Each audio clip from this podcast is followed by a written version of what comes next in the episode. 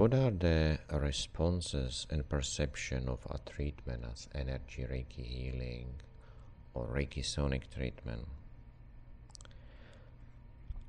As we already talking about, each body have possible healing responses.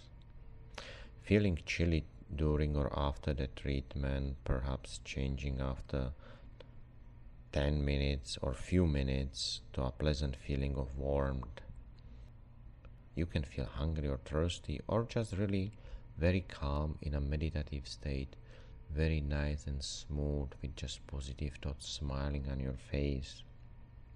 You can even feel some pressure in your head or a little bit headache. Emotional responses usually are more after second or third treatment.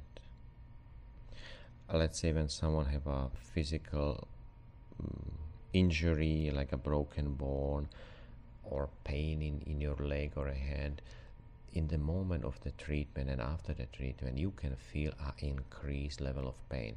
It, that doesn't mean something was going wrong. It just means the energy the treatment is working on the right spot where it should be. It's the process of healing of recovery where the vibration should be changed to the higher level that the process of healing can be actually ignited.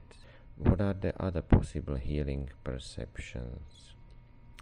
As we talk about the tingling and heat in the hands and overall body, the vibration of the shaking, it's very nice, pleasant feeling of energy flowing through your head. It's some people describe it like electricity, not unpleasant, just a little electricity that you feel that something is streaming through your whole body, or a little bit like flowing water through your whole body.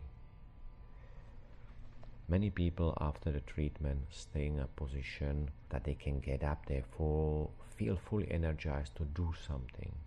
You have people they are very calm and feel just nice and resting in positive thoughts, or you have people they even after the treatment they are they are still sleeping for one or two hours so my suggestion is don't force you to any action. Just go with your feeling with your body.